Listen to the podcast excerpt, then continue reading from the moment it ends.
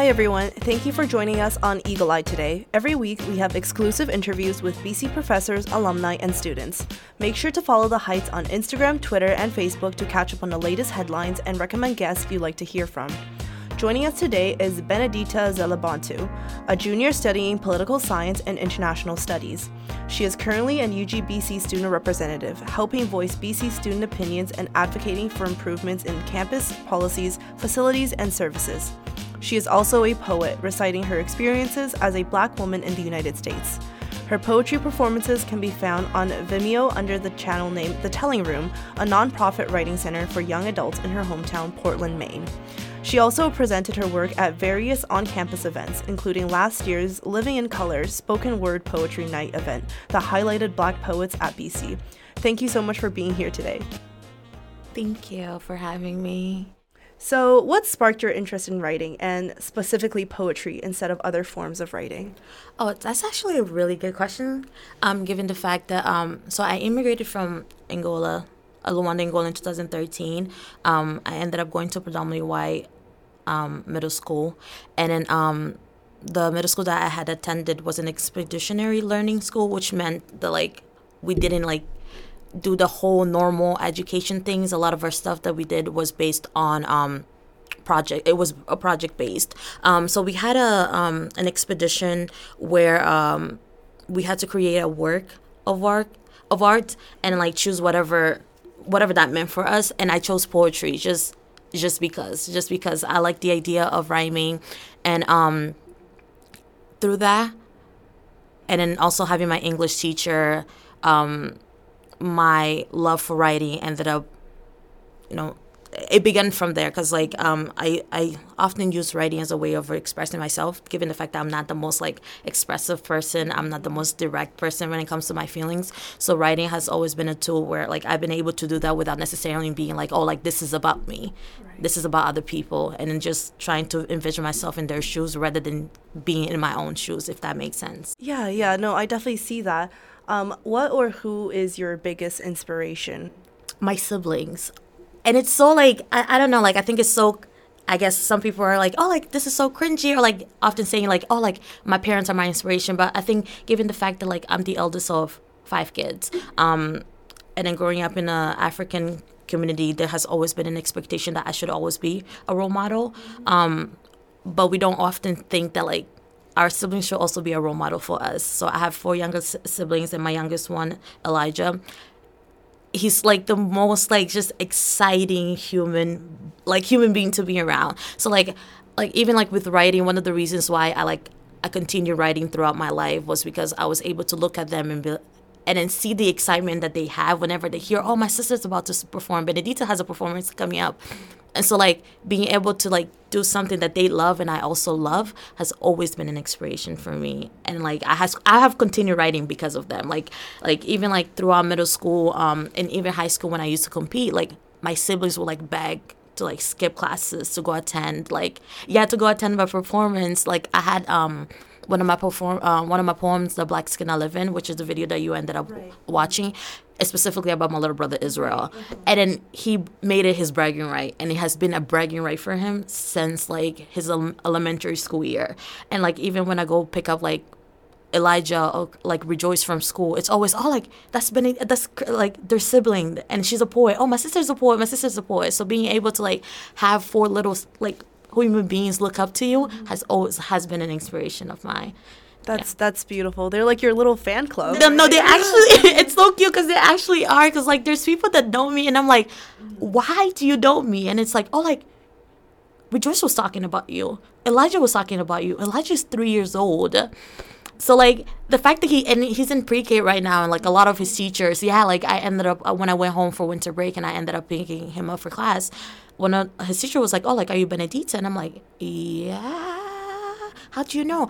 And then she was like, well, like, because Elijah won't stop talking about you. And like, even like the fact that I attend BC, it's such a like there's such it's such a proud moment for them. And it's so it just feels good to like know that like and then like it's not like they're like 10 11 they're like younger than 10 so like it's it's it's been an inspiration. It feels nice. That sounds so amazing, and I feel like that that's such a wonderful thing to have behind you. Right, honestly, honestly, like like I said before, it's not really. We don't often like look at our little siblings and I'm like, oh, like you're my source of, a source of inspiration or you're a role model to me. So like being able to see them be so excited for me, to the point where like it feels like they understand every work that I put out there has has been a blessing in disguise. Oh, for Like I, it has been a blessing in disguise. The Yeah. poem that I listened to, like I knew it was dedicated to your brother, and I thought it was beautifully written. Yeah, thank you. Um, so how do you feel when you perform your poems? Does it like achieve the impact you want to have your audience? Because obviously you could have just made them read it, but why perform it? I think it comes different. It, it's poetry is so different when it comes from the person themselves. Um, the thing about poetry, one of the things about writing is, you know, I can write it one way on paper. I can write it one way on my, you know, notes app, and be able to produce it in a way where like I'm able to touch and like able to touch everybody in a way that I'm not able to uh, touch myself. Like I said before, like writing has always been a tool of I mean like as a tool of communication for me. So being able to be put in a position where I'm able to talk about my feelings without necessarily talking about my feeling has been something that has helped me a lot. Like in terms of like mental health, in, ter- in terms of like dealing with society and the things that come with what it means to be a black woman, what it means to be an immigrant, and all of that. So like. I do believe that like my writing gets the point across, which has been really nice. But like I like I said before, like just going back to what I, I had said in the beginning, having a work written and having a performance two different things. I'm mm-hmm. able to like change things around. I'm able to invoke more emotions. I, I'm not necessarily able to do that having one-on-one conversation with somebody. It's like I always tell people that like Benedita on stage and Benedita off stage are two completely people, uh, two different people. And like that's not even like me putting a hat on and putting a hat off, but it's something that I haven't been able to co- control but i feel more powerful being on stage because i although i'm speaking with my voice it feels like i'm not speaking with my voice. So which has been like a, a very interesting thing as a as a poet and i feel like even there's other writers who would say the same thing that like yeah it's just i'm able to be two completely different people that i'm not necessarily able to be off stage Got it, got it. And like for sure when you're performing in front of the audience and you get the reaction from them and that kind of just drives you to want to express yourself even more because you're like connecting so many hearts together. Yeah. hmm that's beautiful. Um, could you talk a little bit about your role on UGBC? What, what like now and previously? Like how do you use this role to give a voice to students? Okay. Well, so um, I I was a first gen rep last year, so my first year as a UGBC um, member. I had applied for um, a first gen rep position. Um, I'm a first gen student, so um, coming to college, like the support that I felt like I needed was not necessarily given to me. Maybe it's because I live on Newton, so I felt like so out of like reach with with campus. But um, I um I lived in a LLC community in BC first, um, and I was able to meet so many great people there. But um, talking to a lot of my friends, I realized that like like I said before, the support that we a lot of us expected to receive when we came to college was not necessarily what we were being presented with. So um, I ended up applying for the um, first gen position. Um, absolutely loved it. Um, my work within that role has been just trying to make sure the resources are being like equally distributed to first gen students. And then like that their voices are being heard that they're also being looked at the same way that other students are being looked at and being supported in a way that they actually need the support.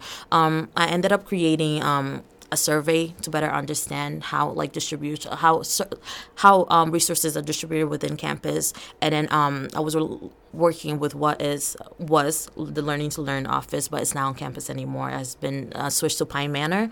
Um, and then that um, the survey helped us understand how to better program events for first gen students um, in the future. And my role right now um, i'm a class of 2025 rep.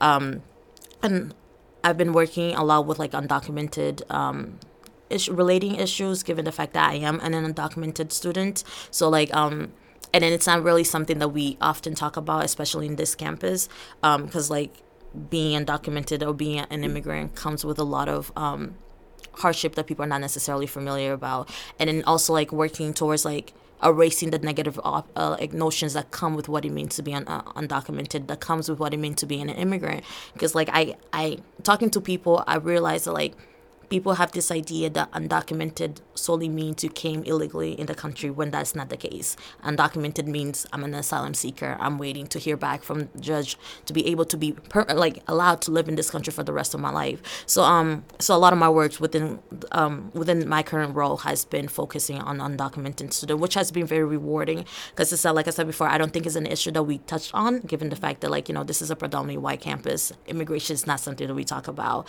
and then like race is not even something we talk about. But like race is in like the topics, but immigration never is because I feel like it's such a such a complicated thing to understand, but at the same time, it really isn't. Maybe because I'm an immigrant, but like I feel like when people actually do take the time to better understand the current issue with the immigration, the immigration system, then it's like, oh, like, you know, maybe like these notions are wrong. Maybe this notion should be like erased. So that has been my work within UGBC. The other thing is, um, I work as a resident assistant.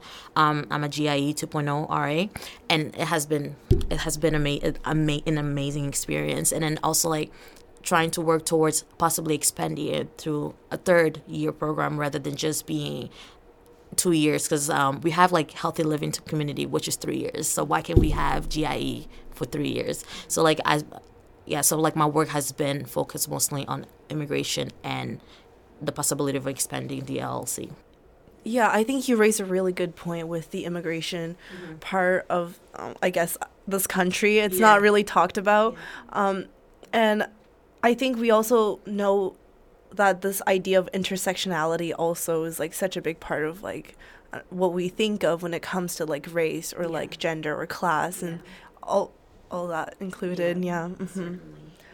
Could you um, talk a little bit about how this integrated into your passion for writing, if any? Like, you have a strong interest in law and mm-hmm. you're focusing so much on like immigration mm-hmm. and um, the first gen like experience like how has that integrated into your writing has it been reflected in your writing um mostly being a black woman um has been something that has been mostly reflected in my writing although i have moved away from writing um from mostly basing my work on what it means to be a black woman in america. But one of the things one of the things that like writing has helped me um do is cope with the fact that i am a minority in the usa and then being a black woman comes with a, its own issues. Being black comes with its own issue. Being a woman comes with its own issue, and then, and then on top of that, being an immigrant comes with its own issue. So being all three of that, um, writing has allowed me to um, cope with it and then move through life in a manner where I wouldn't necessarily be able to if I didn't have writing on my side or I didn't I wasn't able to communicate the things that I needed to communicate through writing. Um, like like I said before, I although I've moved away from like mostly talking or focusing on my identity as a black woman, a lot of my work recently have been about, like about mental health, which is not something that we don't often touch on within the black community, um, especially when we talk about like black men and all of that. So like a lot of my work has been about that and like trying to cope with my own mental health while moving through the world as a a black woman or as a minority or marginalized group. Um, so I'm working towards talking about what it means to be an immigrant within my work. I just haven't necessarily found a way on where on how I, I can communicate that through my work. Yeah, yeah. Mm-hmm, for sure. And it's always going to be a process. It, it's always going to be a process. You're never going to yeah. stop working. Honestly, yeah. I, writing is a process in itself. And like, there's time when I write and I'm like, hey, oh my goodness, am I really a poet? Like, is this really what I want to do? But like, and it's so different because when you write and when you perform, it's two completely different stories. So it's like, it's been an interesting journey, to be honest. Yeah. For sure. Um, so thinking about Black History Month, mm-hmm. um, what does this time mean to you and influence that the work you do, whether it's through poetry or UGBC? I think it's it's it's a month that celebrates us. I mean, that's that's one of like the big answer. Not only is it a month that celebrates us, but it's also a month where I feel like, at least to me, um, forces, or I would like to believe that it forces America to reckon with its own sickness of like the history that they have had to deal with and not necessarily like acknowledged it to begin with. Um, but moving away from the negative, it's also celebrating Black joy. It's being able to look at, yeah, it's being, it's, it's being able to look at um, my siblings, being look, uh, being able to look at my parents, being able to look at my friends and be like, oh, like these are ma- these are amazing people, and like the media portrays them a different way, but like this is them. Like they're inspiring, they're role models, they're doing amazing things. Uh, I have so many great friends who are doing amazing things. So like, it's not only just oh like this is a history of America, but it's also oh like this is black people and all it's like their ecstasy like in all their amazing work so um yeah like eh, the fact that it's funny because like when i we were like i had a discussion with it uh, with one of my class um that i took last semester where like we were talking about race and um and then like the idea of being a black woman did not exist till I came to America because like race does not well at least to me does not really exist or was really practiced in Africa especially like Angola. We were our identity was based on our tribes or based on like our culture rather than what we looked at uh, looked like. Um so like being able to come here and celebrate black history and i didn't even know about black history till i i came to like i was in high school which is like it's such a mind-boggling thing to even like say uh, say out loud but like being able to celebrate blackness for what it is and what people rather than what people perceive it to be has been an amazing experience. So like um yeah and that's that's mostly it oh that's amazing. Yeah no for sure. Like a lot of the times you don't realize that you're somebody until you shift your perspective to a new environment. Yeah, or when the world tells you that you're you are. that person, and then, then you have to grapple with the fact that oh, like maybe I am that person, but like, but how do you even come to accept that you're who like you know society tells you to be? And I'm like, I mean, of course, like I know I'm a black woman, but like I didn't know I was a black woman, so I came to America, and society told me I am a black woman. I didn't know I was an immigrant till somebody else pointed out that I was an immigrant. I just thought I was Benedita. That's that's really just it. So like it's it's been an interesting it's been an interesting thing to like grapple with because I think like the history of America and the history of Africa are two completely th- different things in the way that we, a lot of African people try to grapple with the history that we have now is completely different than what America has done in recent years. Mm-hmm. So, yeah. Mm-hmm.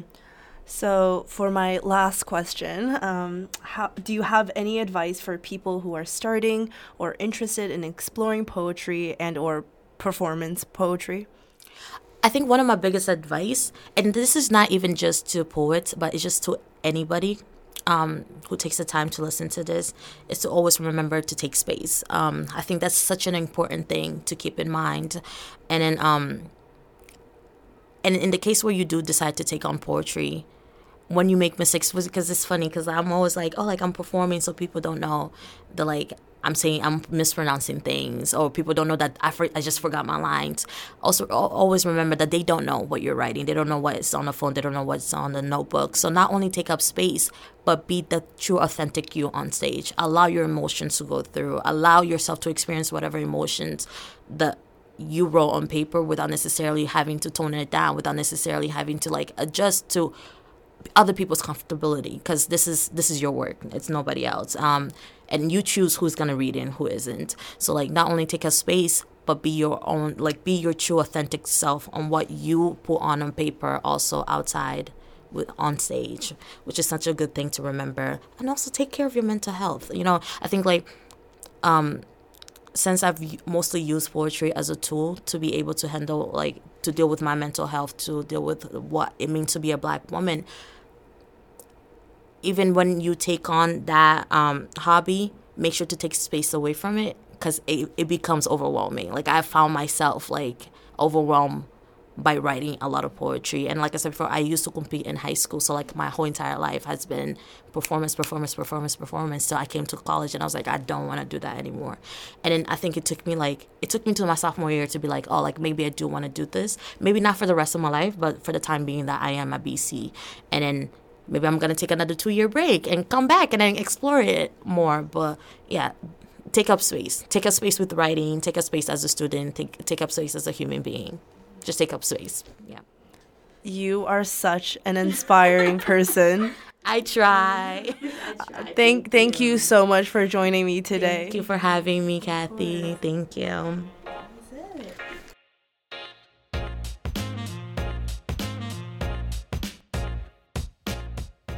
Thank you for tuning in and listening to this episode of Eagle Eye.